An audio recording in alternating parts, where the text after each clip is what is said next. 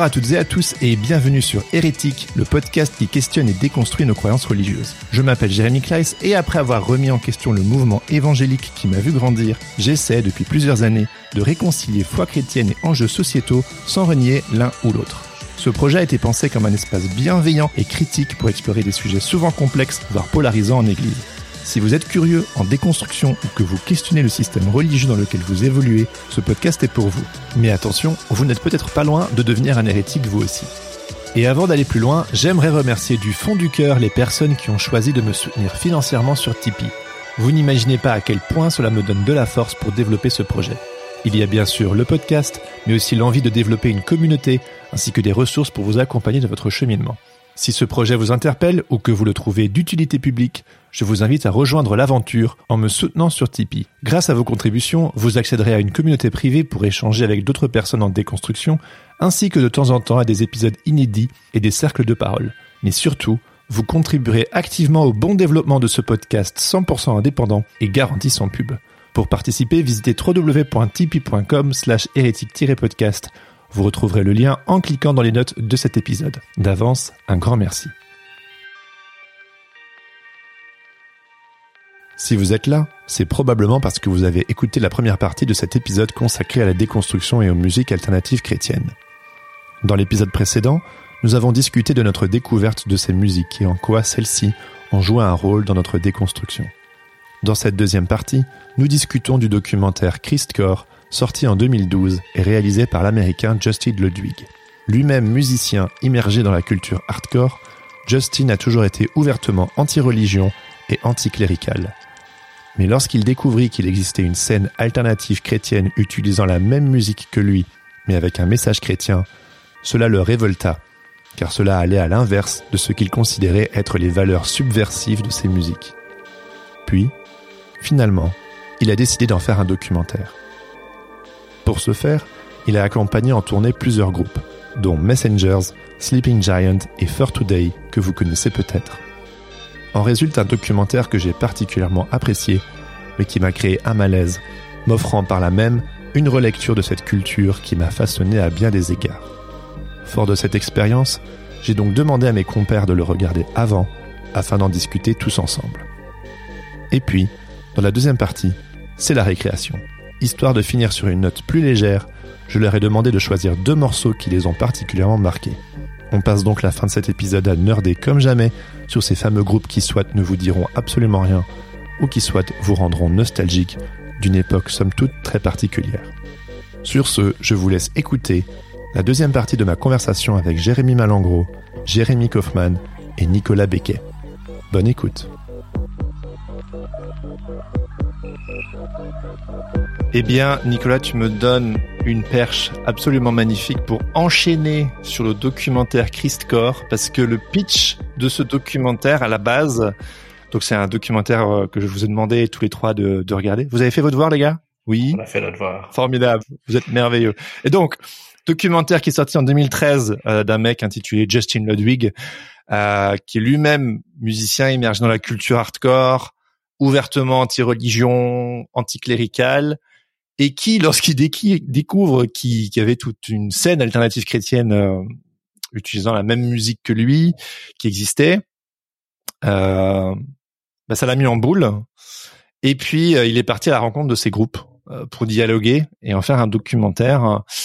c'est marrant parce qu'en nerdant un petit peu, en allant voir, il en parle un petit peu en intro. Et dans son dans son un de ses groupes de musique, il y avait un, un, un morceau qui s'intitulait genre Fuck Christian Hardcore, this is hell. ça m'a fait trop rire. Euh, bref, donc tout ça pour planter le décor. Le mec clairement anticlérical, il découvre qu'il y a des mecs qui font la même chose que lui, mais pour la gloire de Dieu. Euh, et il se décide d'aller au-delà de sa colère et de se dire, je vais aller les rencontrer. My name is Justin, and for me, hardcore has always stood for a rejection of the church and religious faith. But hardcore has now become a way of life. for millions of young evangelicals. The movement is surging across North America, so I'm hitting the road with two bands to explore with open ears and an open mind the world of Christian hardcore. Welcome to the new worship.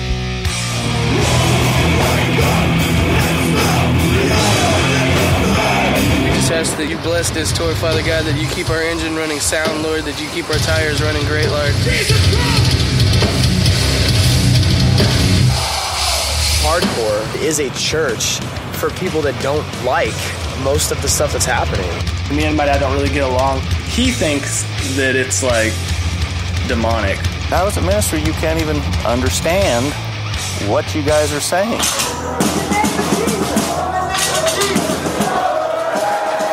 Donc, euh, j'ai envie de vous demander, euh, qu'est-ce que ce documentaire a évoqué chez vous en le visionnant, donc euh, dix ans plus tard, vu qu'il est sorti en 2013 euh, Qu'est-ce que qu'est-ce que ça a réveillé chez vous? N'importe qui commence. Jérémy euh, M est en train de rire, donc je te donne la parole en premier. Ah, mince. Bah, je t'ai envoyé un message pendant que je le regardais. Hein. Je sais plus ce que je t'ai dit, mais je sais plus si c'était l'emoji. En gros, ouais, ça a réveillé pas mal de ça, de peut-être euh, ouais des, des frustrations, des choses que je suis là. Ah, encore ce problème, encore ce truc qui n'est pas résolu, qui n'a pas été compris, ou je sais pas. Parce que ça, ça résout, enfin, ça, ça revient à la question, par exemple, de pourquoi est-ce qu'on doit avoir un monde parallèle qui est vraiment, enfin, pour reprendre l'exemple de Nico, par exemple, la musique satanique, elle se vend dans la musique régulière. Ils ont pas un marché, ça c'est la musique satanique. Je pense, enfin, je pense pas, pas, euh, pas ce que je Ils ont peut-être une scène Ils ont underground. Peut-être non une scène Avec, euh, underground, mais ils se vendent dans les magasins réguliers. Et donc pourquoi est-ce que euh, on devrait avoir ce, ce côté? Et alors après aussi, j'ai, enfin, il y a, j'ai l'impression qu'il y a quand même beaucoup de, euh, bah, c'est très américain, évangélique, euh, culture de, euh, comment on appelle ça, l'évangile des bénédictions, enfin, bénédictions Évangile de prospérité. prospérité, ce genre de truc-là. Et donc il faut, on a cette culpabilité de devoir annoncer l'évangile dans tout ce qu'on fait. Alors on veut faire de la musique, on va, on va annoncer l'évangile dans sa musique parce que parce qu'on a une pression euh, dans notre groupe de jeunes, on a une pression des pasteurs, on a une pression des pasteurs qui nous invitent dans leur paroisse parce que ces gens-là finalement ils ont fait que des concerts dans des églises. Euh, je sais pas, ils ont pas vraiment fait beaucoup de concerts dans des salles euh, normales et donc du coup c'est chaque fois il y a une prêche, il y a des moments de prière, il y a enfin ouais je sais pas c'est c'est Ça t'a mis euh, uneasy. Ouais, vraiment. De genre vouloir essayer de. Enfin, pour moi aussi le côté. Enfin, par exemple, la scène hardcore, la scène hardcore régulière est une scène pleine de convictions. C'est Mm. c'est des gens, enfin, le mouvement straight edge, etc. C'est des gens qui avaient des convictions qui étaient à l'encontre de ce qui se passait. Mais ils sont pas. Enfin, ils sont pas. Enfin, pourquoi est-ce que les chrétiens peuvent pas juste être là-dedans? Parce qu'en fait, c'est aussi. Enfin, il y a un tel match. Pourquoi est-ce qu'on a dû créer en fait une subscène qui est chrétienne euh, séparée de cette scène qui est déjà séparée du reste. Enfin,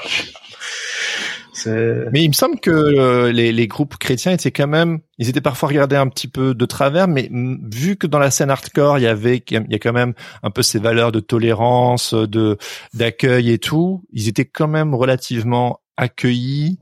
Généralement, j'ai un peu l'impression, il y a quand même énormément de groupes chrétiens qui ont percé dans ce milieu-là. ouais, Moi, je l'explique par d'autres raisons euh, que j'ai- j'aborderai peut-être un peu plus loin.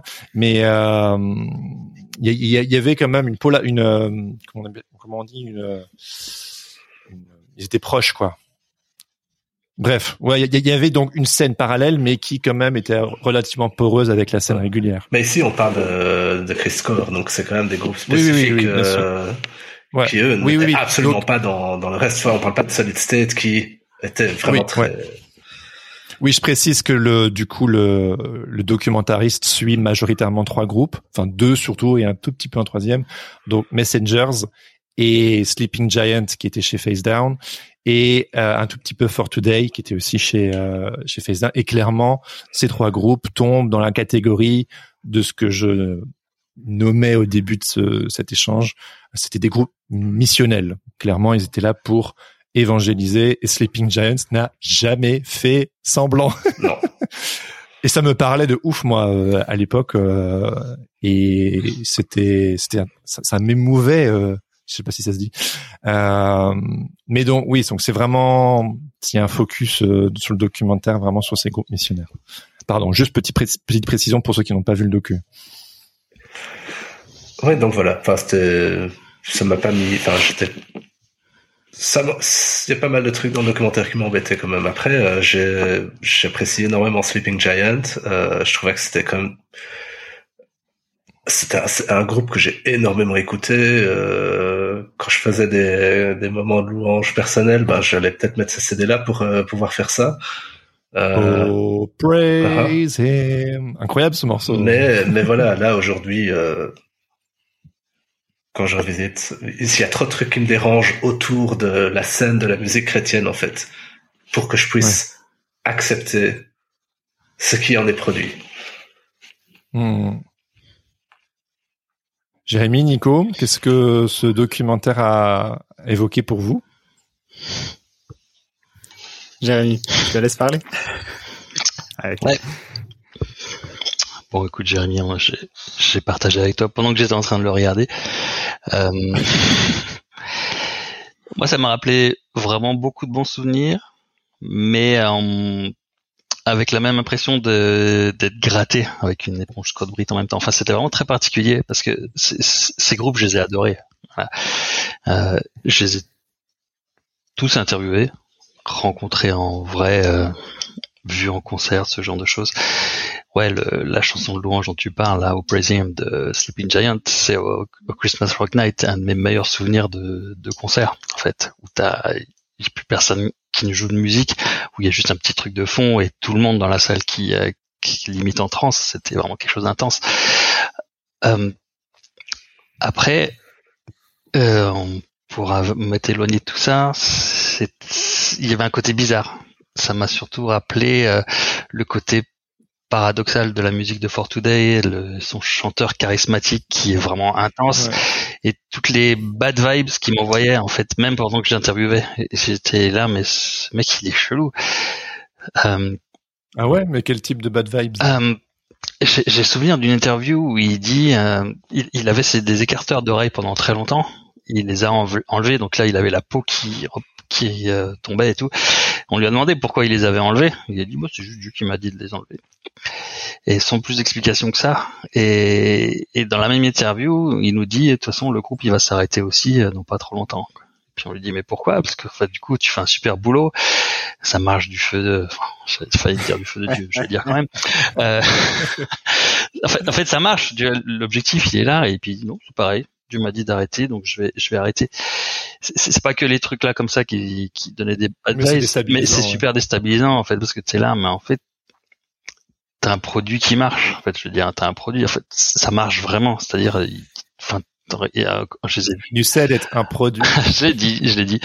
Euh, je les ai vus en Suisse. Enfin, je sais plus comment il y avait une je sais pas, il y avait 500, 600 personnes qui étaient venues là juste pour les voir eux, qui étaient, c'est formidable en fait euh, de dire, ok, ils arrivent à attirer 500 personnes juste en étant un groupe de hardcore vraiment hyper engagé. Pourquoi arrêter en fait? Très fort. Et, musicalement, enfin, incroyable, Les blasts qu'ils envoyaient. Euh, c'est ça. J'écoute encore. Ah, ouais, ouais, j'écoute encore parce que c'est assez dur de, se rapprocher de ce genre de qualité, comme tu dis, au niveau des blasts et puis de, l'intensité. La voix de Matty, elle est merveilleuse aussi. Mais je pense que l'intensité, justement, il y a l'intensité musicale mmh. et il y a l'intensité euh, émotionnelle de, de ce qui est véhiculé qui, moi, euh, c'est, c'est trop intense, quoi. Je, je, euh, je émotionnellement, justement cet aspect un peu, euh, ça n'engage que moi, hein, mais l'aspect vraiment euh, ultra missionnaire et ultra dramatique mmh. en fait, c'est super dramatique. Euh, après, ça va avec une avec une, une, vision du monde que je peux, enfin, voilà, que, que à laquelle j'ai pu j'ai pu adhérer.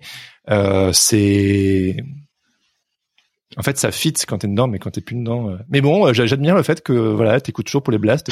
Parce que du coup, quand tu écoutes, T'entends quoi? T'entends la musique ou alors tu entends tout ce qu'il y a derrière? J'entends ce qu'il y a derrière euh, et je j'ai toujours beaucoup de respect euh, pour ces mecs évidemment, mais euh,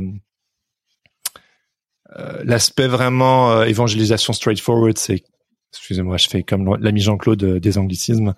c'est c'est quelque chose qui me qui me turlupine quoi et qui qui me pose problème. Moi moi enfin Nico, et puis et puis moi je, vous évoquerai euh, ce que ça ce que ça réveille chez moi aussi pour euh, pour faire un vrai tour de table. Après, Jérémy, excuse-moi, peut-être que tu n'avais pas terminé ce que tu voulais dire. Oui, c'est bon, je te laisse. Ok. Bah en fait c'est c'est Nico que que je voudrais entendre et puis après je vous évoquerai ce que moi ça ça a éveillé. Ok. pas facile après vous. Euh, oui, c'est pour ça que quand je donne la parole, c'est bien si tu passes avant Jérémy. non, mais Jérémy, euh, K, euh, vu que euh, il a interviewé tout le monde déjà, il connaît tout sur tout, donc déjà c'est bien. Euh, et en plus, il a côtoyé les gens, tu vois. Euh, donc ça, ça peut-être ça les enlève un peu de leur de leur piédestal si t'as fait une expérience qui est pas forcément la meilleure aussi. alors bon, moi j'ai apprécié hein, regarder ce, ce docu, surtout que c'est filmé par quelqu'un qui, qui est visiblement pas chrétien. Donc euh, je trouve ça sympa parce que c'est vu de, de, de l'œil d'un artiste euh, hardcore qui, qui, qui va dans ce petit milieu euh, chrétien. On se rend compte que c'est un petit milieu chrétien justement. ça me rappelle beaucoup moi le, mes, mon époque aussi. On côtoyait une église évangélique. très très évangélique charismatique comme comme on voit là imposer les mains etc alors je, je suis je, je, je, suis toujours, je côtoie toujours une église euh, évangélique euh, assez charismatique. à Mulhouse, hein, la porte ouverte à Mulhouse, euh, tout le monde connaît. voilà, c'est assez gros. mais voilà, donc moi, moi c'est des groupes. Je, je, les connais, mais j'ai jamais vraiment, vraiment été. en fait, le hardcore, j'ai commencé avec le hardcore, avec des groupes, c'était NIV et puis Strong Arm à l'époque. Voilà, et c'est ah vraiment mes, mes, mes, vraiment mes, mes, débuts. Et puis après, je, je, suis vite allé du côté plutôt euh, euh, trash, euh, death metal, enfin Mortification, et puis euh, Vengeance Rising, Deliverance, des, des, groupes comme ça. Et, voilà, c'était ouais, voilà. Il y a une chanson de Noël d'ailleurs, Deliverance, ils ont fait, ils ont fait un titre Noël aussi. Et voilà, mais tu me l'enverras, je le mettrai, euh, je le mettrai à la fin de cet épisode euh, vu que je vais le euh, sortir à Noël. Je, suis partagé en fait. C'est que d'un côté, je, trouve, je trouve ça très chouette le côté authentique. Si, si, vraiment c'est authentique, voilà, que, que les mecs ils, ils, aillent prier, qu'il y ait des guérisons qui se passent, il, il se passe quand même quelque chose, tu vois. Moi, j'aime quand même quand quand tu, tu prêches quelque chose, faut que tu le vives aussi, tu vois. Et euh, dans ce sens-là, je, je, trouve que c'est chouette ces groupes de hardcore parce que ils, ils, vivent leur message à fond, quoi. jusque dans l'acte ou jusqu'à se mettre en danger, à dire ben t'as un problème, t'as mal, tu vois pas bien ton œil. Attends, je vais prier pour toi, euh, le, Seigneur va te guérir. Tu vois, je, trouve ça ça va très bien dans cette ligne directrice. Euh, après où bah, je rejoins Jérémy M aussi, ce qui me met un peu mal à l'aise c'est tu te rends compte c'est vraiment un petit microcosme euh, chrétien que nous pour en revenir à Space on, on s'est toujours battu pour pas aller dans ce moule-là, quoi, parce que et, euh, ça aurait été plus simple pour nous, peut-être aussi de dire, euh, ah, c'était l'époque évangélique à fond, euh, là pendant que pendant qu'on était, ben à l'américaine justement, il y a pas mal d'églises évangéliques à l'américaine. Tu peux tourner tous les week-ends dans tous les groupes de jeunes de toute la France, ça roule quoi. Mais c'est quelque part, est-ce que est-ce que t'es vraiment authentique? Là-dedans Ça devient un petit peu un, je sais pas, un job de façade ou une facilité. Donc voilà. Euh, après, euh, c'est vrai que moi, je, je, je, fais, bon, alors peut-être je un peu, mais moi, j'ai fait, j'ai fait le, le, choix de, de, de POD euh, dans, dans mes titres. C'est que moi, je, je, je, je, dirais, je suis fier de ces groupes qui, euh, qui ont été catalogués chrétiens, le grand écart. Euh, qui ont, sont devenus mainstream, même très mainstream comme euh, comme POD, et euh, qui, qui sont restés. Alors on est tous des êtres humains, mais qui sont restés fidèles à, à ce qu'ils ont ils ont toujours été quoi. Et, euh, et, ça, je trouve que je trouve que c'est c'est c'est louable. Alors que bon, bah beaucoup de, de groupes ultra évangéliques justement qui qui en ont fait des caisses, hein, pas tous, mais bah ils ont fini par par s'éloigner un peu de, de ça, ou, ou c'est devenu une religion en fait pour eux quoi, tout simplement. Voilà. Mm, mm. Ouais, bah moi, euh, quand je l'ai vu, donc pour moi c'était une vraie Madeleine de Proust. Quand j'ai su qu'il y avait ce documentaire, tu l'as trouvé où ce truc? Parce que euh, on n'a pas connaissance. Alors, euh, je sais qu'il va écouter cet épisode. C'est Gabriel Huguet que peut-être certains d'entre vous connaissaient, qui, je sais plus comment, il, m'en a parlé. Tiens, t'as vu le, documentaire euh, Chris Kerr Donc, euh, Gabriel, je te fais des bisous. et je, l'ai harcelé jusqu'à ce qu'il me l'envoie parce que introuvable sur en, Europe, quoi. Et vu que je suis un mec euh, legal, je j'ai pas, je ne suis pas équipé un téléchargement illégal, donc euh, euh, donc Gabriel me l'a envoyé. Euh, désolé Gabriel si je te balance. Et euh, et donc je me suis le, soir même, je pense même dans le métro, dans le métro, j'ai commencé à le regarder parce que vraiment ce sujet m'obsède. Hein. Genre, je suis tellement content de faire cet épisode avec vous, les mecs, parce que il n'y a pas l'espace en francophonie pour vraiment euh, faire une série de podcasts sur ce sujet-là. Euh, mais de vraiment pouvoir faire un épisode dessus, je trouve ça trop chouette. Et, euh, et en fait, ça m'a fait bizarre parce que quand je l'ai terminé, c'était la première fois où, on va dire que voilà, moi j'ai toujours écouté euh, ces groupes-là et puis je continue encore à écouter euh, des euh, des Me Without You, des Under Oath, des euh, August Burns Red. je, pour moi, c'est des groupes qui ont super bien évolué et qui, enfin, et qui, qui, qui, qui, The Chariot, enfin, qui ont, qui ont rien à envier à personne. Euh, et j'ai trouvé très intéressant de suivre leur parcours, leur carrière. Justement, je pense à Me Without You, qui fait partie de ces groupes que j'ai que j'ai choisi dans la petite jukebox à la fin là, euh, qui, qui qui ont une évolution un peu mystique, un peu particulière. Donc vraiment, ces groupes euh, ou Emery, c'est des groupes qui qui m'ont qui m'ont accompagné quelque part dans mon cheminement de vie, un peu en parallèle. Mais c'était pas ce type de groupe qu'on voyait dans le docu. Et ce qui m'a sauté aux yeux parce que c'était quand même hyper intense ce qu'on voit, hein, donc dans les concerts, notamment avec Sleeping Giant et tout, ce que ça m'a renvoyé, j'ai eu l'impression que c'était une musique hyper dramatique créée pour des sortes d'adolescents euh, issus de milieux privilégiés et qui culpabilisent de ne pas atteindre les standards moraux de leur contexte d'église et qui quelque part se crée euh, tout un tout un truc, tout un foin pour pas grand chose en fait.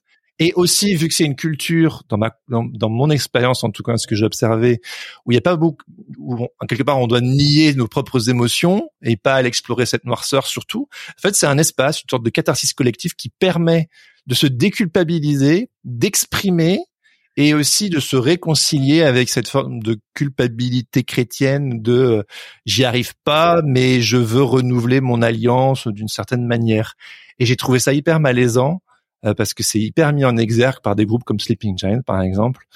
Euh, et et, et, et aussi ce qui m'a sauté aux yeux c'est pourtant je continue d'écouter des trucs un peu de un peu violents hein, mais c'est comme si j'ai fait une sorte de je serais curieux d'avoir votre retour là-dessus. J'ai comme une perspective de, c'est une musique violente pour une théologie violente, quelque part axée sur un, un Dieu puissant, viril, enjoignant ses fidèles à conquérir du terrain et à convertir. Il y a un truc un peu impérialiste comme ça, et que cette musique là s'y, prête relativement bien. Et c'est là où chez moi ça crée une dissonance cognitive où quelque part j'aime bien le côté catharsis, mais idéologiquement quand on l'associe à cette euh, à ses croyances, à cette vision, à cette compréhension chrétienne, parce qu'il existe plein de compréhensions chrétiennes, euh, plein de théologies différentes, mais à cette euh, à ce spécimen là, il y avait trop de violence, quoi. Euh, donc voilà, c'est un peu ça que ça ça m'a évoqué. Qu'est-ce que qu'est-ce que vous en dites? Je sais que c'est un peu intense ce que je dis. Hein, C'est lourd. Ouais, c'est pas mal. Pour bien finir. pas... Je dirais que le l'analyse que tu fais là sur la dramaturgie de la musique, tu peux la faire. Euh, enfin, tu peux la faire et elle a été faite pas mal sur la louange dans les églises aussi, hein, où tu crées le même rythme avec les mêmes boucles ah jouées en permanence, etc. pendant 5, 10 minutes, etc. Ce qui crée une, espèce de transe qui est assez qui du coup qui te met dans un état où tu as, as vraiment l'impression qu'il y a quelque chose qui se passe. Et ça, ça fait écho à ce que je t'ai dit tout à l'heure euh, sur justement mon ressenti de ce concert de Sleepy Giant à Christmas Rock Night. C'était, on partage exactement les, les mêmes émotions, que ce soit dans le moment de C'était une communion, c'était une sorte de transe exact, C'est ça, euh. c'est exactement ça. Ouais. Maintenant, est-ce que c'est, est-ce que c'est calculé? Moi, j'irai pas jusque là parce que j'en sais rien. Je, je veux pas me, hmm. pas mouiller. Je, je, dirais que dans les églises, oui, il y a quand même pas mal de, de gens qui pourraient inciter à ça pour faire venir les gens euh, devant l'hôtel, l'altar, je sais plus comment on dit en français, euh, pour justement donner l'impression qu'il se passe vraiment quelque chose d'une osmose et qu'il y a la présence de Dieu. En fait, voilà, tu donnes vraiment l'impression avec la musique que Dieu est présent. c'est vrai que c'est assez ambivalent comme sentiment parce que quelque part, quelle que soit la musique d'ailleurs, souvent quand on va à un concert, on, moi j'ai eu ça à, un concert de Mumford Sons, tu vois, genre totalement autre délire, tu vois. Et j'étais genre, je me, on, on, chantait tous ces, ces chansons là de Mumford Sons, et je me suis vraiment senti en communion, comme à l'église en fait, où on, on chantait tous à l'unisson. C'est cette poésie quelque part qui nous rassemble et qui nous qui nous lie le temps d'un concert de deux heures. C'est hyper beau, on communie ensemble. Mais pour moi, c'est différent de quand on est en mode genre euh, mettez-vous en règle avec Dieu et euh, il faut euh, il faut convertir et tout nanana. Euh, et puis on voit vraiment dans le documentaire ces jeunes qui sont qui clairement viennent de bonnes familles, euh, qui qui ont pas de problème quoi, j'ai envie de dire. Euh, quand on quand on prend conscience des inégalités dans le monde, etc. Et qu'il y a cette sorte d'intensité qui est créée et que je suis genre les gars, les gars, sérieux, vous avez pas, enfin, ok, on a tous euh, nos issues, mais c'est comme si quelque part, peut-être, c'est mon analyse, hein, elle vaut ce qu'elle vaut, mais que on crée des problèmes éventuellement dans ces cultures-là qui n'en sont pas, et que du coup on crée une sorte de, de, de drame et de tension énorme chez ces jeunes qui quelque part n'y arrivent pas et que et que pour moi l'évangile aujourd'hui c'est Dieu qui vient me rejoindre dans ma dans ma fragilité dans dans mon humanité. Là où pendant très longtemps c'était je fais tout pour être le plus saint, être en sanctification pour pouvoir atteindre Dieu. Aujourd'hui, c'est Dieu qui vient me rencontrer en fait. L'évangile, la manière dont je l'appréhende aujourd'hui, il a changé. Donc j'ai pu cette ce, de, de, gros drame que j'ai pu voir dans ce docu de genre euh, s'il te plaît Dieu, est-ce que tu voudras vraiment de moi même si je suis pécheur Je suis genre en fait moi je suis plus là-dedans quoi. C'est genre euh, Christ Dieu me prend comme je suis et et, et, et je suis reconnaissant que que je peux m'approcher du Christ quoi. Bon voilà. On continue dans le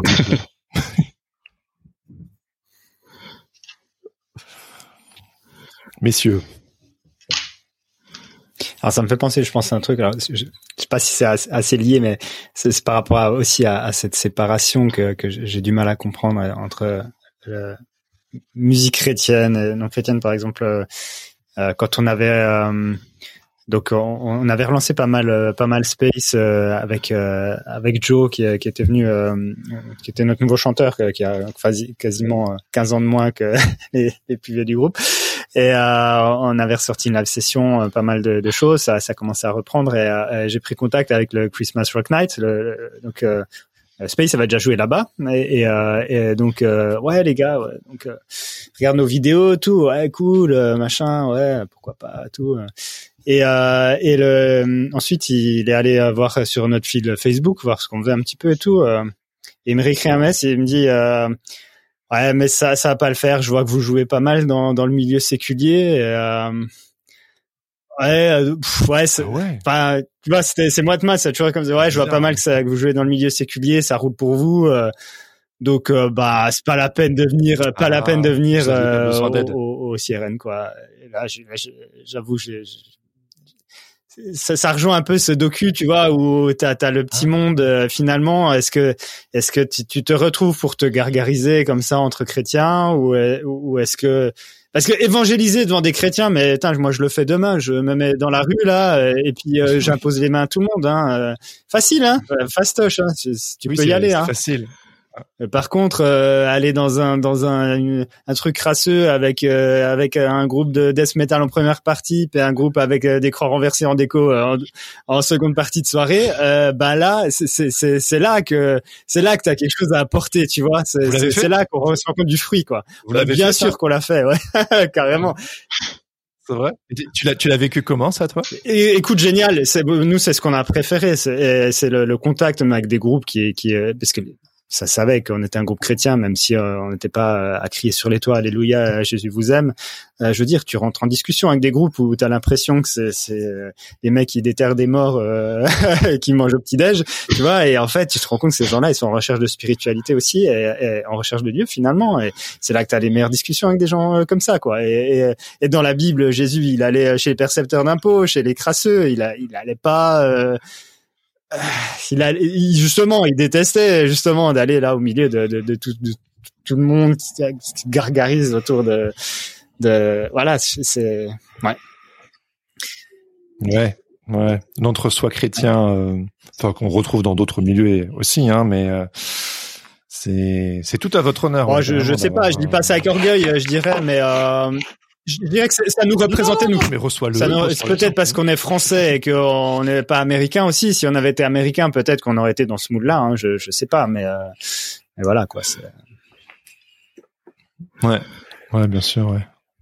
Mais pour revenir au documentaire, c'est il y a un truc par exemple qui me choquait un peu, c'est je crois que c'était Messenger, le, le chanteur qui est le youth leader, si je me souviens bien, le responsable du groupe de mhm, jeunes pour les non-anglophones sur le podcast, qui avait clairement un problème de surpoids et c'est pas une critique, mais il y avait ça lui causait des problèmes de santé et après c'est on va prier. Enfin, non, fais un régime, arrête de manger Burger King, je sais pas quoi, juste, c'est, enfin, un peu de, de, tu vois, de, de, de, plus avoir de, de bon sens dans les décisions et de juste tout spiritualiser, c'est, ouais faut un peu redescendre sur terre et se dire voilà, on a quand même euh, un cerveau à utiliser pour certains, dans certains cas utilisons-le. Dieu, Dieu, nous a laissé le libre choix. C'est, c'est pas pour qu'on se cache derrière son petit doigt sur, euh, sur le fait qu'on n'est pas capable de, de, prendre en main sa vie, quoi. C'est sûr. Hein.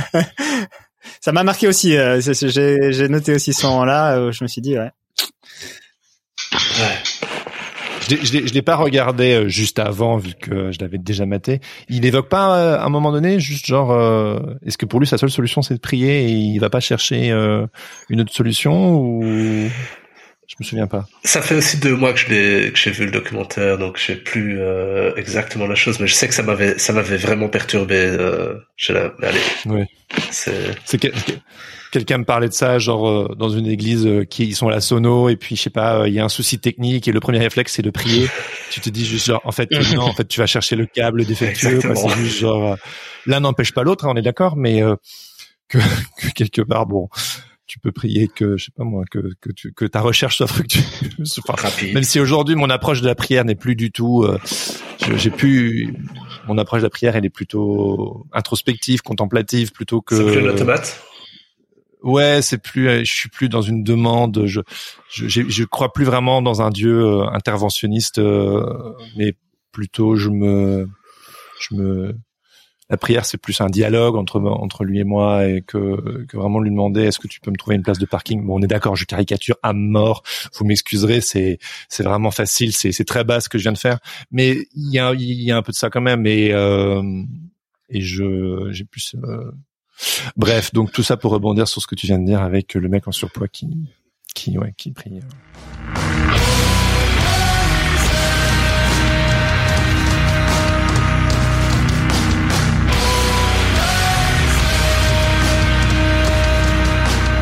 Et c'est l'heure de la récréation du coup. avec DJ Keke aux manettes. Donc, euh, je, c'est, je rêvais de faire ça depuis tellement longtemps, de pouvoir passer un petit peu de zik, euh, ce, ce type de zik sur un épisode de podcast.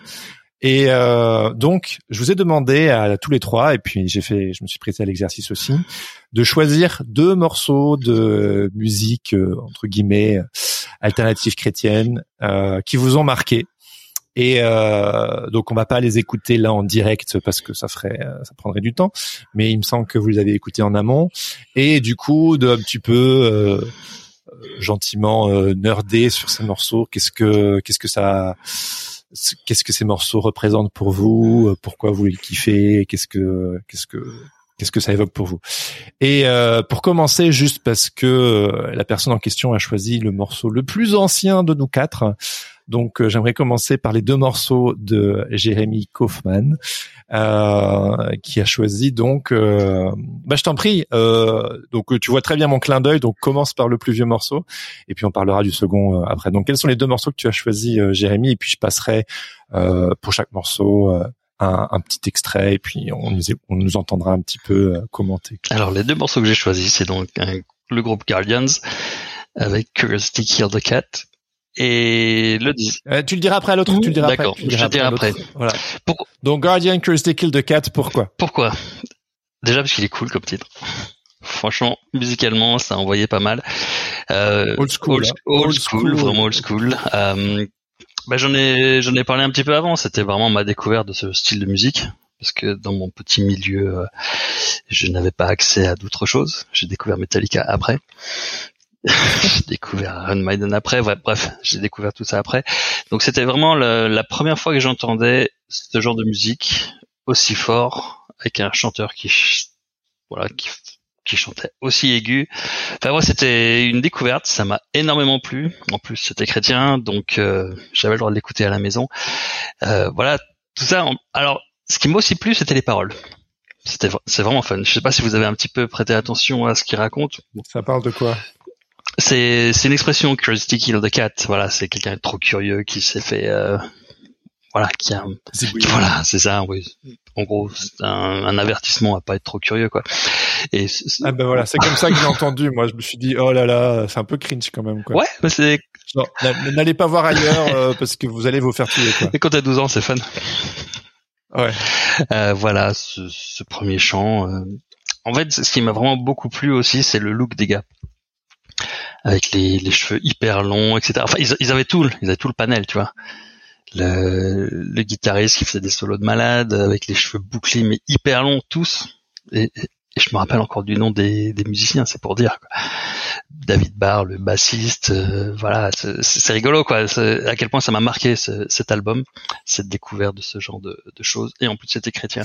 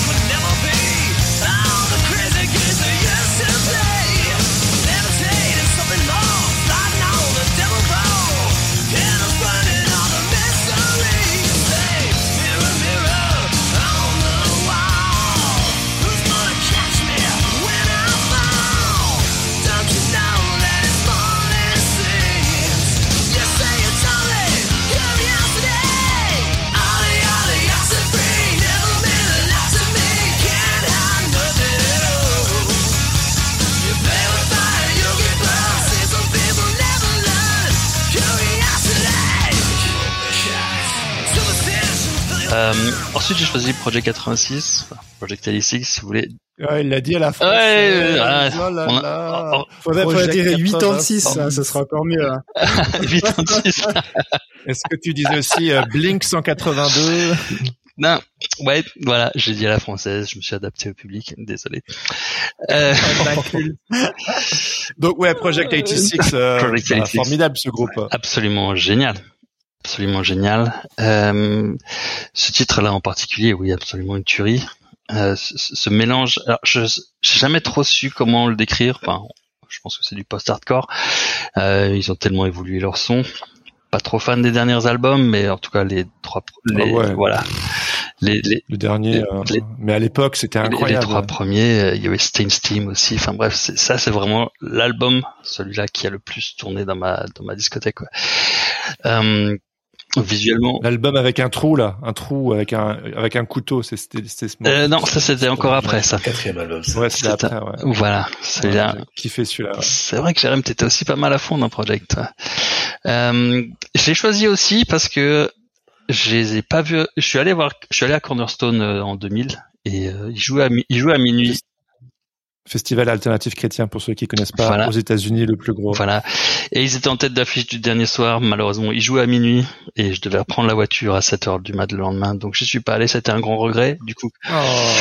du coup, quand j'ai pu les voir à euh, Christmas Rock Night en Allemagne, j'étais absolument. Je les ai aussi vus là-bas. Peut-être qu'on était au même. Je les ai vus au moins huit fois à Christmas Rock Night parce qu'ils Ah, sont ça passait passés. euh, ils passaient tous les ans. Il y avait HB qui tournait tous les ans. Il y avait surtout Disciple qui tournait tous les ans. Et ça, Ah ça, ouais. ça, Ah ouais, ça- devenait. Mais j'en pouvais plus. de Ouais, vraiment des abonnés. Quoi, j'en pouvais plus Disciple. Mais ils avaient besoin d'un coup de main, hein, de ce que nous racontait Nico, tu vois. Disciple avait besoin d'un coup de main, Mhm. donc il venait à la Christmas Ouais. Night. Au bout d'un moment, c'était vraiment ridicule. Mais bon. Mais c'était ouf. Hein. Quand j'ai vu Project 86, euh, c'était, je me suis pris une de ces claques. Je sais plus quel âge j'avais. Je devais avoir 16 ans peut-être. Mais c'était c'était ouf quoi. J'étais un petit peu- Et puis Jérémy, euh, l'autre, toi t'es- t'étais vachement pote avec euh, Andrew Schwab, un Ah donné, ouais, alors le chanteur. le premier interview, je donc euh, parce que je travaillais pour Eternal, pour, enfin je travaillais, je faisais euh, des interviews, des, reviews de trucs euh, pour euh, Eternal.ch qui était un autre euh, usine de d'actualité de musique alternative chrétienne. Et je sais que le premier interview que j'avais fait avec Andrew, bah, c'était pas génial, mais aussi je le traitais comme une star. Et une année après, en fait, j'ai, donc ça, je crois que c'était à Cornerstone, euh, non, à CRN, pardon, Cornerstone, euh, Christmas Rock Night, et, euh, et c'était pas, c'était, bon, probablement qu'ils étaient fatigués, etc., etc., enfin. Et la deuxième fois, l'année d'après, ils ont joué à Flévo, et là, en fait, euh, j'avais contacté en avance, j'avais fait, je viens de Belgique, je te ramène des bières, et alors fait yes, and uh, yes we can talk. Yes, Et donc du coup, euh, ben moi j'avais, je faisais de la photo, donc en fait j'avais remplacé les objectifs par des bouteilles de bière dans mon sac à dos euh, professionnel. Comme ça, je passais tous les trucs de sécurité, parce qu'on n'était pas censé amener l'alcool sur le site, vu que c'était un festival chrétien évangélique quand même. Donc euh, tu pouvais boire Of sur ton camping, ouais. mais tu pouvais pas rentrer dans le site avec ton alcool. Donc moi je, je rentrais, enfin j'ai fait ça dans plein d'autres festivals réguliers aussi. Passer les bouteilles dans les à la pl- Le cliché du à la place là, hein, de- mon gars. de- des objectifs. euh. Et, euh, et puis euh, là, on s'est installé, on a ouvert les bouteilles et on a discuté, je sais plus, pendant une heure et demie de tout, de tout, vraiment de tout. C'était génial. C'était un, un de ces moments d'une connexion euh, incroyable avec Andrew. Et je sais qu'ils les ont, on les avait invités à la Before Christmas, je sais plus quelle année, 2007 ou 2008, et ou 2006, je sais plus. Et là, ils sont, il est arrivé, euh, il traverse la salle entière, il vient vers moi, fait Hey Jeremy, good to see you again, how are you? Blablabla. Et je suis là. Attends. Déjà, au début, il avait son bonnet, donc moi je le regarde et je suis là. C'est qui ce mec, tu vois? C'est qui? C'est le, le chanteur de headliner de la soirée, mais c'est le gars qui vient, et c'est lui qui vient, qui reconnaît mon nom, j'étais un peu là. Oh wow. Donc, euh, ouais. Mais là, ça. Et t'as fait, t'as, t'as fait une photo qui s'est retrouvée sur un de leurs DVD, non? Ah ouais, ouais, ouais, ouais. J'ai fait une photo à Flevo qui était sur, Bonne euh, mémoire, sur hein. un de leurs DVD, ouais. Classe. Stylé, hein Ouais, ouais, Project 86. Je me souviens aussi qu'à l'époque sur TSNL, il y avait aussi un peu du remous. euh, il a jamais été très euh, facile à appréhender, euh, Andrew Schwab. Il est toujours un petit peu à créer du drame, un petit peu autour de lui aussi. Ouais, mais- il écrivait des chouettes livres aussi. Ouais, euh, tu m'en avais fait découvrir un que j'ai vachement. C'est quoi? Fame is Euh. Infamy? J'avais bien aimé celui-là.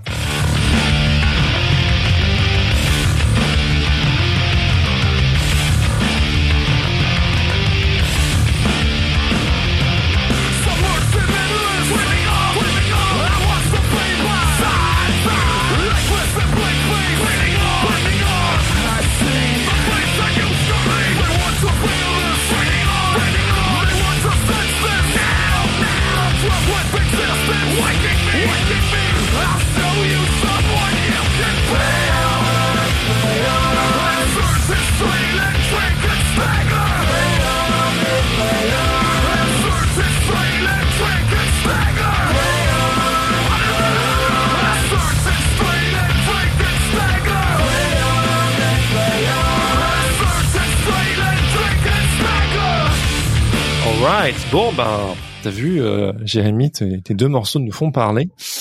Euh, Nicolas, est-ce que tu peux, euh, du coup, toi, nous partager tes, tes deux morceaux Oui, bien sûr. Donc, le premier morceau, c'est POD, justement, Payable on Death. Donc, c'est... Oh, qu'est-ce- que je t'avais mis comme morceau Quel déjà? morceau? Ah, ça, ça, Southtown. Here in the Southtown, you know that kid don't play, put it down in the streets. Ce, ce morceau pour moi, ça, ça marque le, vraiment le, le début euh, mainstream de la, de la réussite de, de POD. En fait, moi, j'avais connu ce groupe, je cherchais des groupes de hardcore, etc. Et je suis tombé dessus. Euh, je crois qu'ils venaient d'enregistrer leur, leur premier album, Brown. Ils avaient enregistré en deux jours. Il y a de la disto tout le long dans, dans le chant. Euh, C'est, un peu dégueulasse, mais euh, je dis tiens, il est, quand même pas mal ce groupe. Euh, Il y a, il y a quelque chose. Et, euh, tu veux, après quand quand est, est, est sorti, euh, je me suis dit, waouh, purée, c'est un groupe, je l'ai découvert, euh, je sais pas comment, euh, de San Diego, etc. Puis maintenant, c'est un petit groupe chrétien en plus. Et maintenant, ils sont connus, ils passent à la radio, ils passent à la télé. Et tout. Je me suis dit, bah, c'est et et à, et à l'époque aussi, c'est le, le, Fundamental Elements of Southstorm. Il y avait la il y avait Ah, la moitié des titres qui avaient été mixés par euh, je sais plus le, le nom du, euh, du du gars qui a mixé, mais il a il a fait les, les albums de Oubastank, il a fait les trucs euh, vraiment euh, voilà, il, il- ça a été produit. Ah, je sais plus. Ouais, faudrait que je recherche, mais euh, je vois- et, et, C'était bien euh, produit, et- quoi. Ouais, du coup, je me suis dit voilà, moi, c'est- ça correspond à ma vision justement de la musique chrétienne. C'est la musique qui euh, qui se déverse partout. Et puis euh, voilà. Ensuite, je les ai vus euh, en première partie de, de Korn à, à, à Lyon aussi. Euh, et là, tu, tu vois, t'as une certaine fierté. Tu dis, les mecs là, euh, ils sont ils sont chrétiens, ils sont là, quoi. Et ils sont, euh, ils sont avec d'autres gars, quoi. Et sont avec d'autres.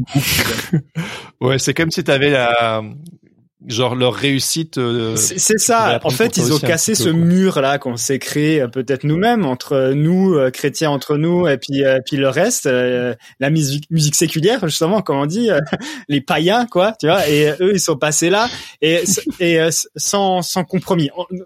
En, tout cas, de mon point de vue, moi, j'ai j'ai pas tout le background journalistique que vous avez tous. Euh, pour moi, en tout cas, ça, ça reste encore des modèles, euh, même s'ils sont humains. Je les ai vus il y a, je crois, deux ou trois ans à, à Zurich. Euh, il y avait en première partie Alien Ant Farm aussi, qui était aussi un groupe euh, de, de l'époque, voilà, euh, qui, qui était, qui a- ça, c'était la loose à mort leur concert. Et puis ils sont arrivés, mais la salle était comble. Alors c'est pas une énorme salle, mais il y avait 400-500 personnes et euh, et euh, et ça pogotait, ça défonçait. Je me suis dit putain les mecs, euh, voilà ils sont toujours là. Donc euh, voilà. Puis quand tu passes par des BO, Matrix, euh, euh, di- di- différentes choses, franchement c'est euh, voilà, incroyable, c'est incroyable. Et j'aurais aimé qu'il y ait plus de, de groupes chrétiens qui, qui passent ces barrières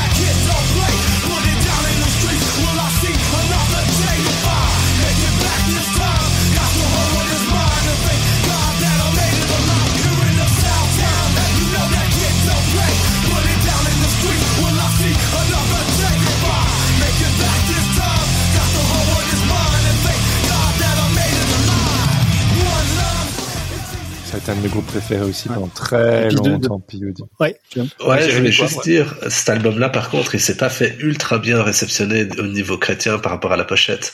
Tu vois, t'avais deux versions de la pochette. Ah, hein. oui, t'avais une version de la pochette pour les- la Fnac et t'avais la version de la pochette pour Sephora Magazine où ils avaient masqué tous Ah les symboles euh, New Age sur les côtés. Ouais.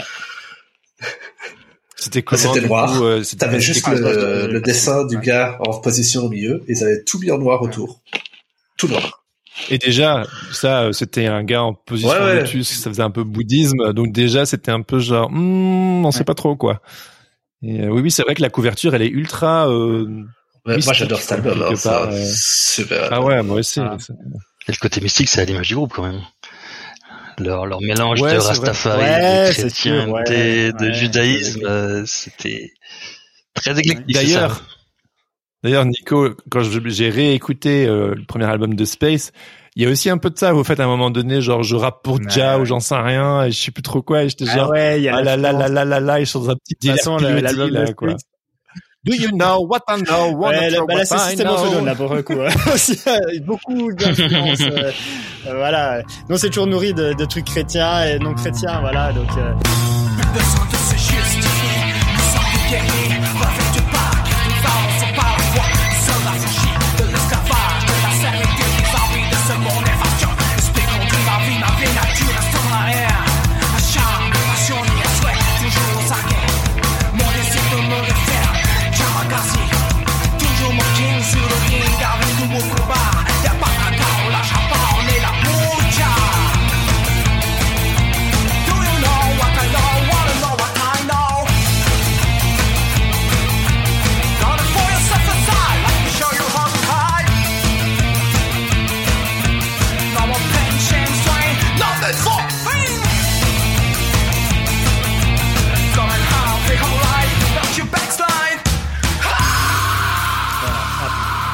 Le deuxième morceau, Deuxième morceau, donc c'est The Devil Wears Prada. Donc euh, voilà, on a l'exemple même du groupe on sait pas vraiment s'ils sont chrétiens, pas chrétiens. J'ai relu une interview du chanteur. ouais.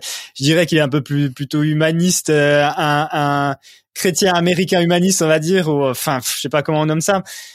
Mais je, je- voilà, j'ai quand même j'ai quand même voulu euh, sé- sélectionner euh, un titre de, de de ce groupe-là parce que euh, Il a gardé grâce. non, mais c'est- c'est parce que ça ça représente aussi quelque part le cheminement aussi de d'autres groupes chrétiens euh, comme comme Under Oath aussi, enfin qui, se, qui symbolisent les chrétiens et euh, et aussi parce que euh, c'est un titre qui, euh, je, je dis honnêtement, c'est un titre euh, déjà bon, euh, déjà très chouette musicalement.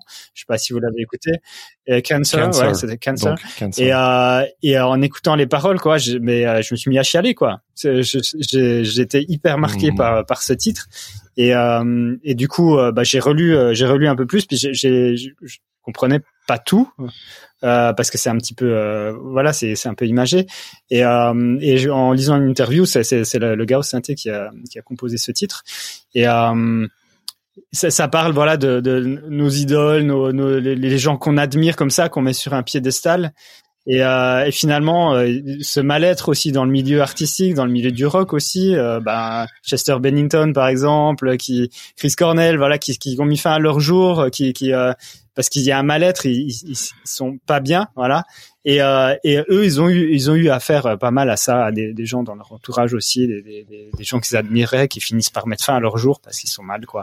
Et, euh, quand, c'est un de tes modèles sur lesquels tu as basé un peu tes codes aussi, euh, et ben ça, fait mal. Donc, donc le, refrain, c'est, c'est, bah, je, voilà, Je- j'espère que que c'est le cancer plutôt qu'autre chose. Donc voilà, c'est en gros, je préférerais que tu me dises que voilà qu'il est mort du cancer et qu'il il, a, il a a pas mis fin à ses jours quoi. Donc euh, parce que j'a- j'arrive plus, j'a- j'arrive plus à accepter ça quoi. Je voilà, ça, ça devient trop dur, ça devient trop. Et euh, voilà, ça, ça m'a vraiment hyper touché quoi. Et euh, c'est pour ça que je voilà, je vais mettre ce, ce, ce titre et musicalement aussi euh, top. Voilà. Ah Ouais, enfin, pff, The Devil Wears Prada, euh, d'album en album. le dernier, il est magique. dernier, enfin, euh, c'est le meilleur album qu'ils aient jamais fait. Enfin, à mon goût, hein. en tout cas, il est magnifique. Pour moi, c'est Ah ouais, ouais, non, mais je suis très fan des, des, des, des trois derniers. Euh... Puis ce morceau Cancer aussi, il est, il est superbe. Ouais. Je le mets parfois avec les enfants. Enfin, le- leur album un peu plus euh, moi, j'ai toujours été, est, j'ai toujours euh, aimé quand même mélanger le- les moments mélodiques avec des moments plus, plus péchus. Il y a, il y a, une version aussi euh, au piano de, de ce titre, très, très hyper émotionnel. Ah ouais, ouais. Hyper. Non, non, c'est hyper émouvant, hyper émouvant. euh. Je les ai vus à Oxford, euh, The Devil Wears Prada, mais ils n'étaient pas encore euh, aussi bons maintenant. Et j'ai un souvenir assez mitigé de ah, pas incroyable.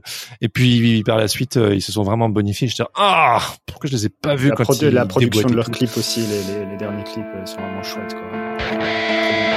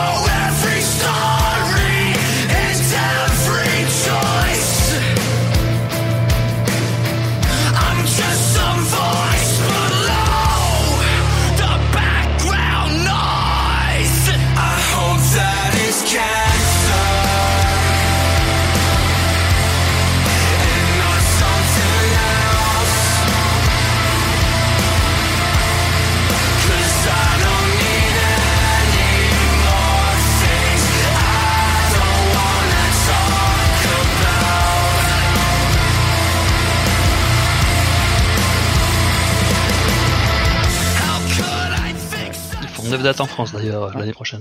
Ah ouais, cool. Ah ouais Et bah j'espère euh, y aller, j'espère vous voir du coup. Paris, Strasbourg, Reims, Lyon.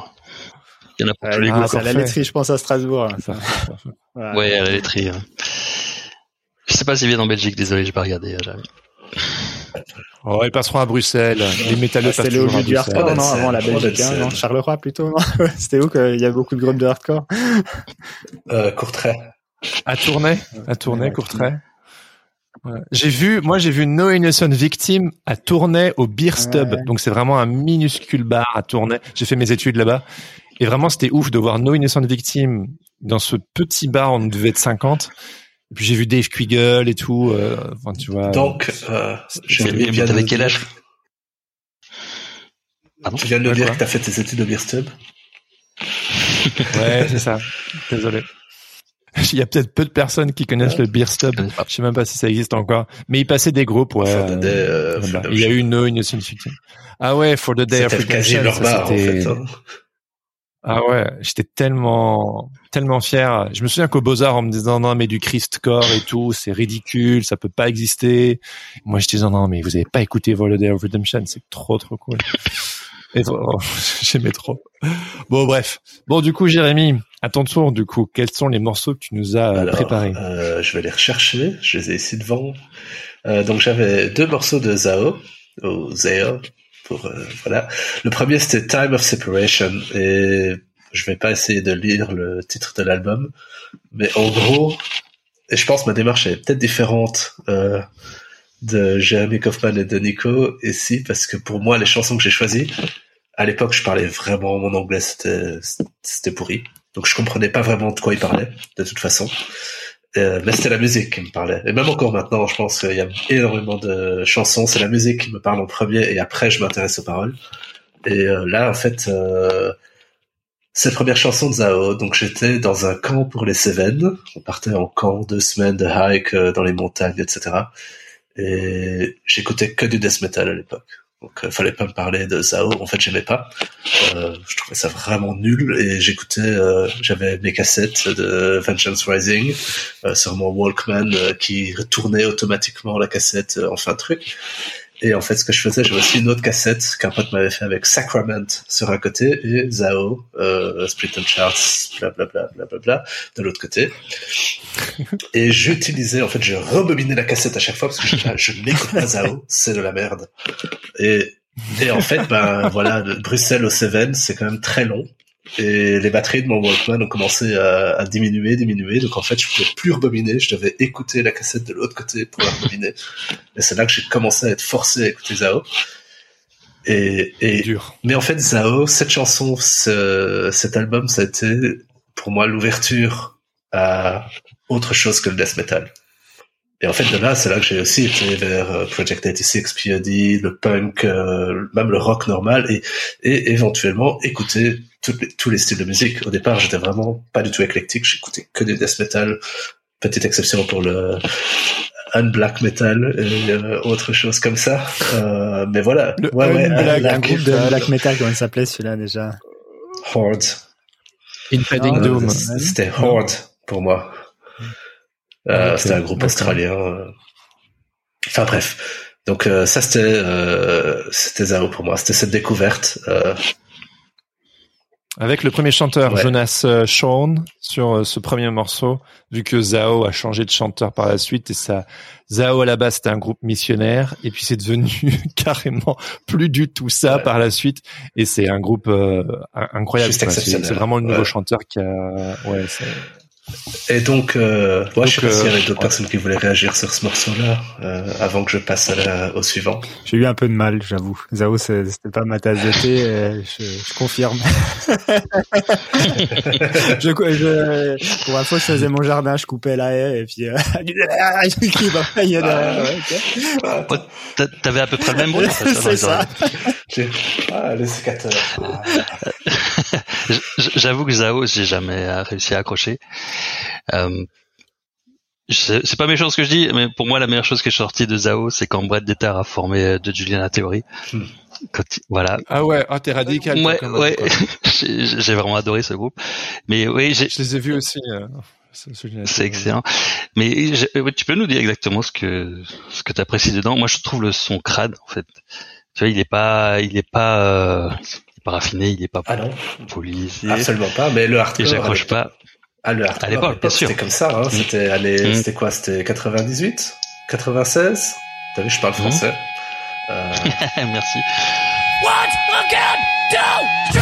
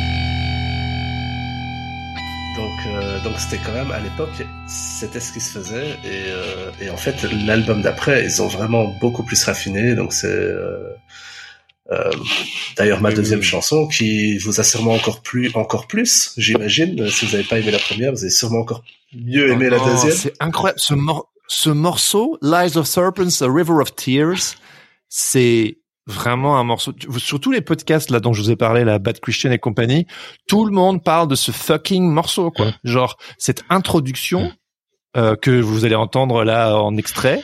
C'est juste mythique. Tout le monde, allez, je sais pas moi, 50% des, des gars, quand on leur demande, allez, top 5 de tes morceaux qui t'ont le plus marqué, ce morceau ressort tout le temps. C'est juste incroyable. Il y a une sorte de paranoïa qui se ressort de ce morceau. C'est, c'est juste incroyable. Et alors, ouais, et fait, j'ai toute une histoire là-dessus. Donc, c'est une de ces commandes qu'on a fait par téléphone à l'époque euh, aux États-Unis pour commander les nouveaux CD de, de Zao, etc. Et là, j'étais en formation d'animateur, donc j'étais avec mes meilleurs potes et on va à ce, cette espèce de gîte au milieu de nulle part et on avait un Discman avec nous.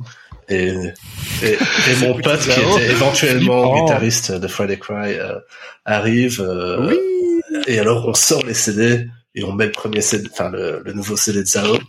Et j'ai 16 ans à l'époque, je crois, 16 ou 17 ans, donc on est euh, on est Ah, encore dans les années hein, 90. flippant, quand même. Et euh, et cette chanson sort et là d'un coup c'est c'est la révélation quoi. C'était une révélation vraiment de waouh. Je savais même pas que c'était possible de créer des sons aussi dissonants et aussi c'est c'est horrible et c'est beau à la fois en fait c'est ce côté c'est un- c'est ça. et, et c'était une révélation parce que ça représentait énormément de choses que j'arrivais pas à exprimer et en fait en entendant Mm. cette musique hein, je parle même pas des paroles c'est la musique c'était ah j'ai trouvé enfin un endroit enfin une manière qui exprime vraiment en fait euh, ouais mon ressenti Mais- ça, ça incarne au final l'ambivalence humaine, Zao. C'est genre, c'est la noirceur et Ouais. la lumière en même temps, quoi. C'est vraiment, euh, ils sont pas du tout, euh, enfin, ils incarnent cette, enfin, à partir du deuxième Ouais. chanteur, vraiment cette ambivalence constamment. Et quoi. c'est, un de mes concerts. euh, Enfin, je les ai vus plusieurs fois. Euh, une des fois, je les ai vus, ils avaient le chanteur de Society's Finest que j'aime aussi énormément. Et mais c'était à l'époque où bah, ils s'étaient bourrés sur scène. C'était, c'était un peu bizarre. Ils ont joué 30 minutes, puis ils en avaient plus rien à foutre. Euh, mais je les ai revus une autre fois après. et Ils avaient un peu changé. Enfin, c'est là l'ancien batteur, dernier membre original euh, qui était parti. Et euh, le chanteur était revenu, etc. Et là, je sais plus, je crois qu'ils ont joué pendant une heure et demie euh, dans un mini bar au fin fond de la Belgique. On, on devait être genre ouais, 50 personnes dans ce truc-là, mais c'était juste, il y avait pas de pogo, rien du tout. Tout le monde était en admiration devant Zao qui jouait toutes leurs chansons pendant une heure et demie. Quoi, et on était tous là. Magique, magique.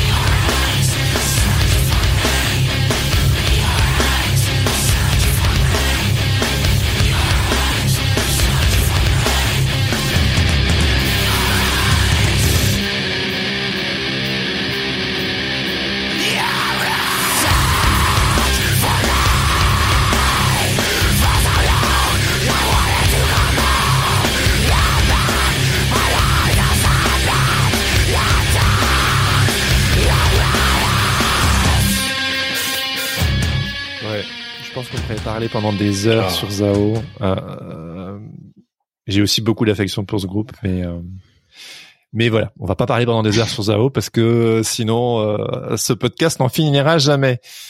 Mais The Funeral of God, moi, pff, ça a été vraiment. Et puis Liberate, Liberated the cet album. Bon voilà, allez. Bah moi mes deux morceaux.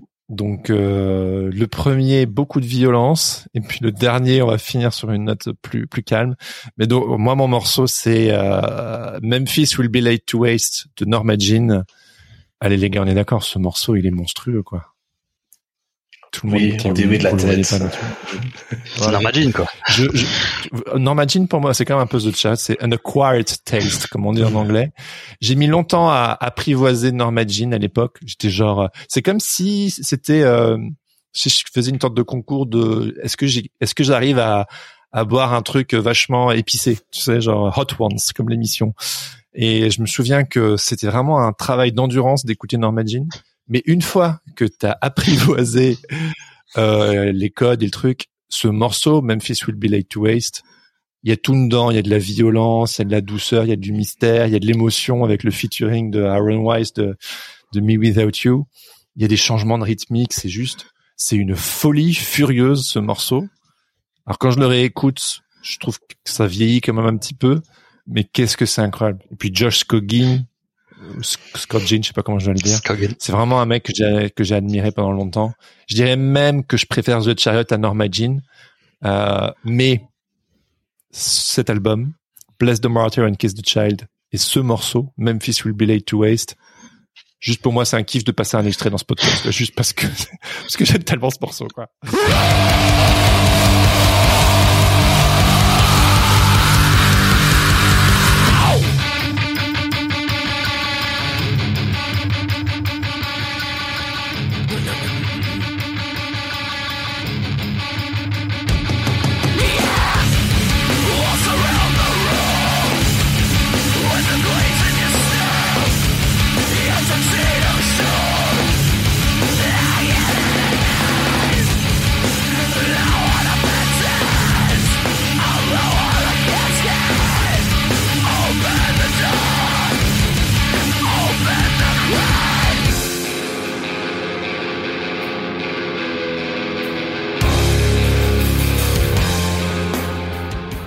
Commentaire.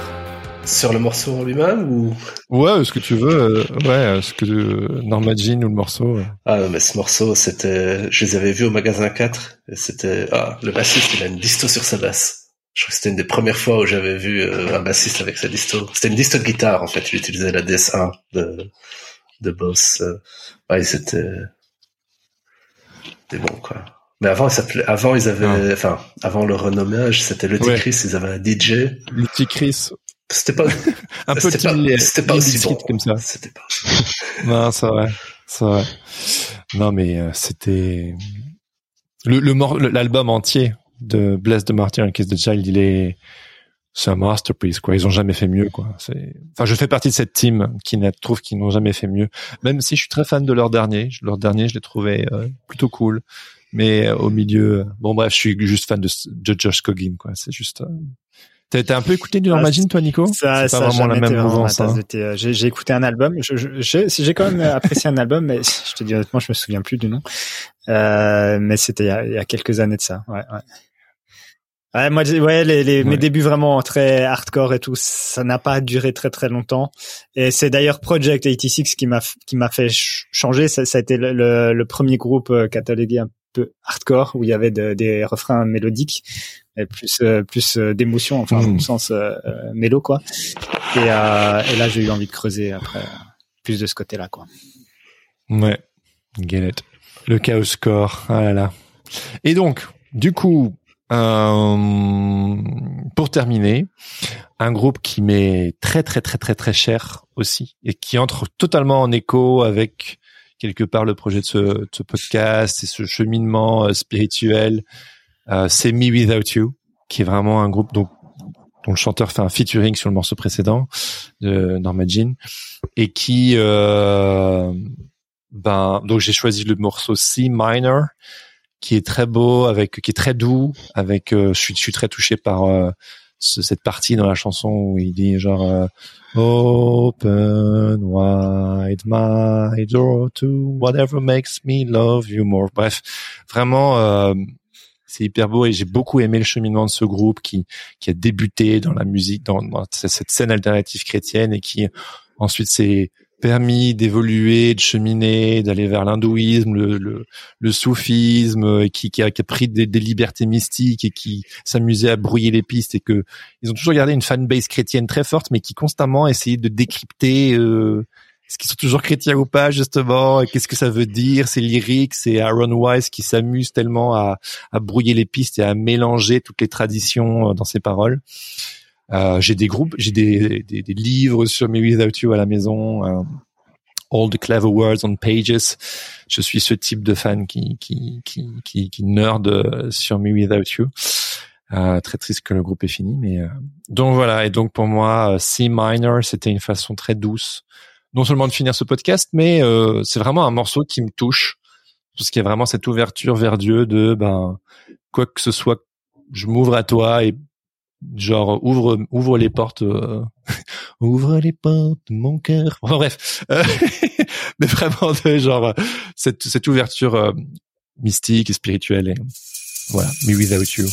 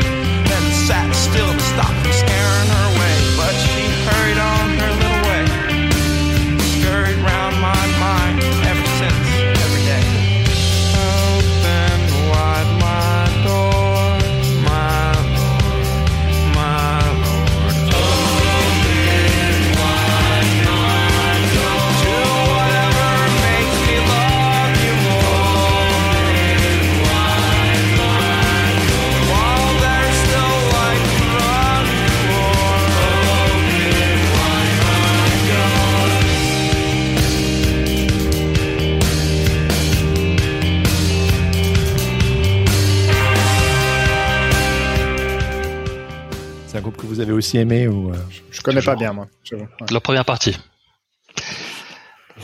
Moi, dans cette, dans cet album, j'ai préféré In a Swallow pour It. C'est, Ouais.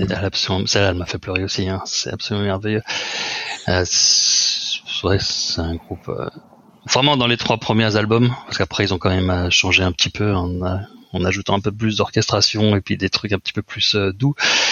Leur, côté Ouais. hardcore, a un petit, ouais, voilà, leur côté hard a un peu disparu. Ouais. Mais là, oui, ces trois premiers albums, ils étaient incroyables. Et The cure for pain is in the pain. Arrête de se faire du mal.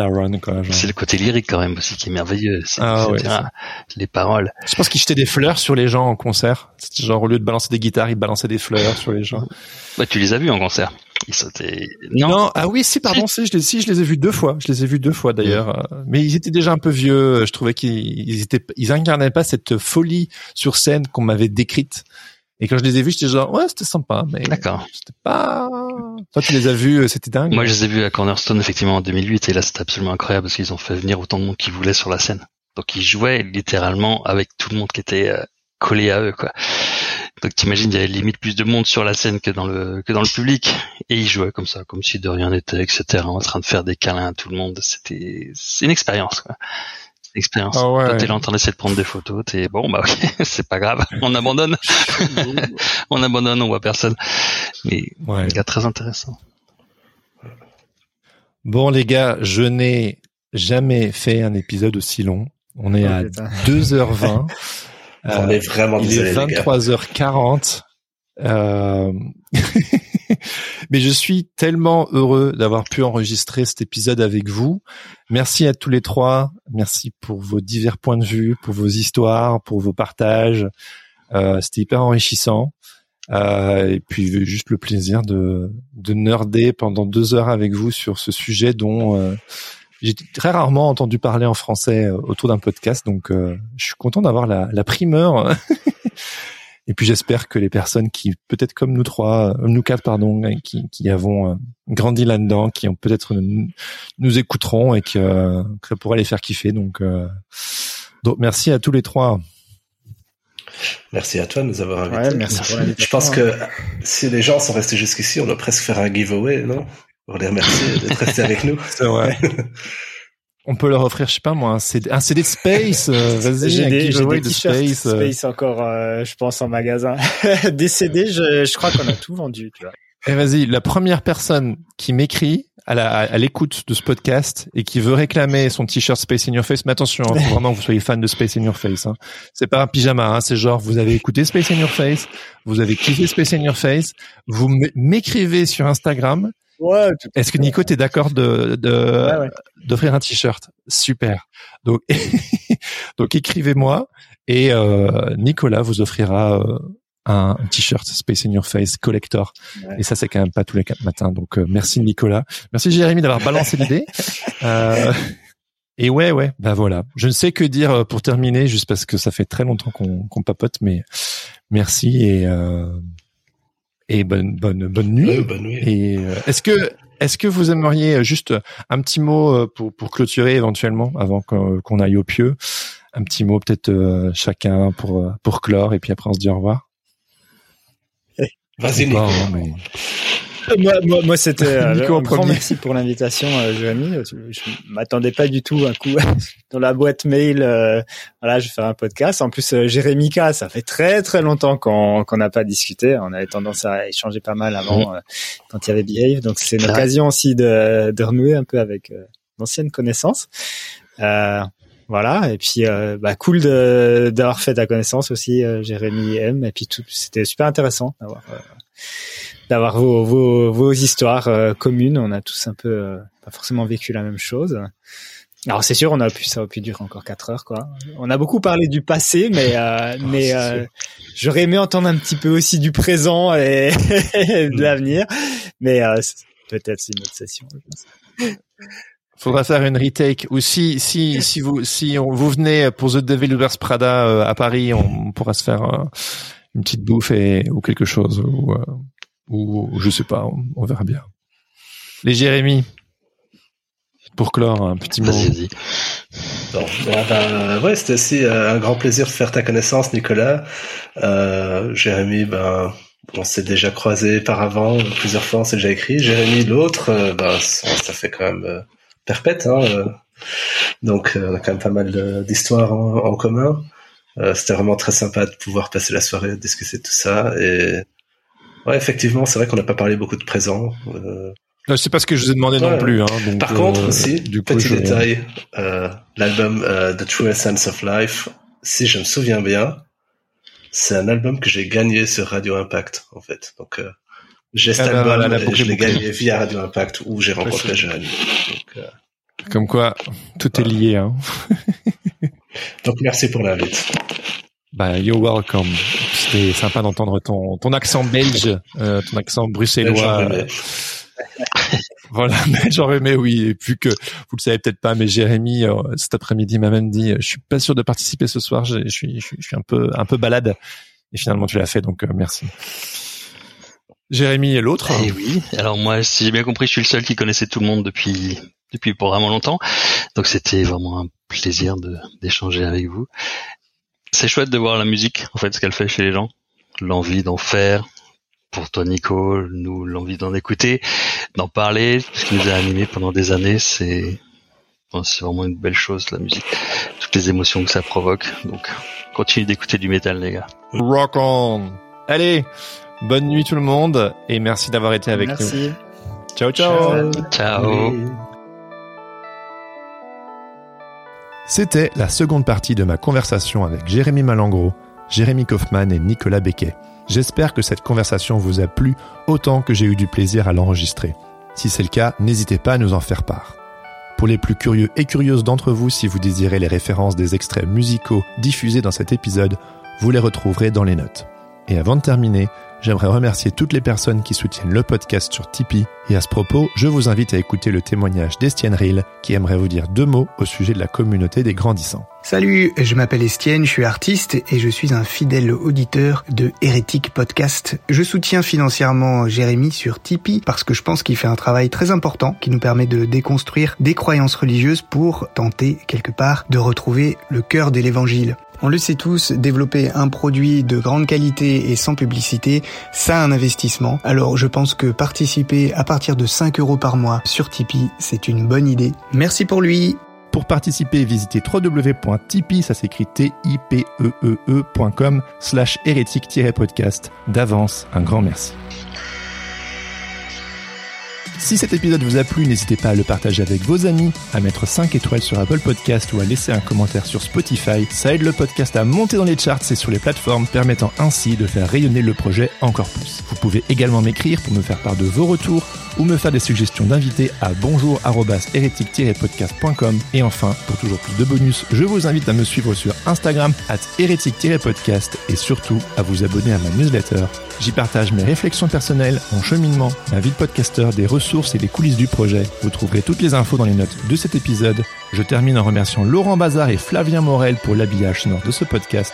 Sur ce, le podcast va prendre quelques petites semaines de vacances. Je vous donne rendez-vous en janvier pour un nouvel épisode. Et surtout, n'oubliez pas, on est toujours l'hérétique de quelqu'un. Ciao ciao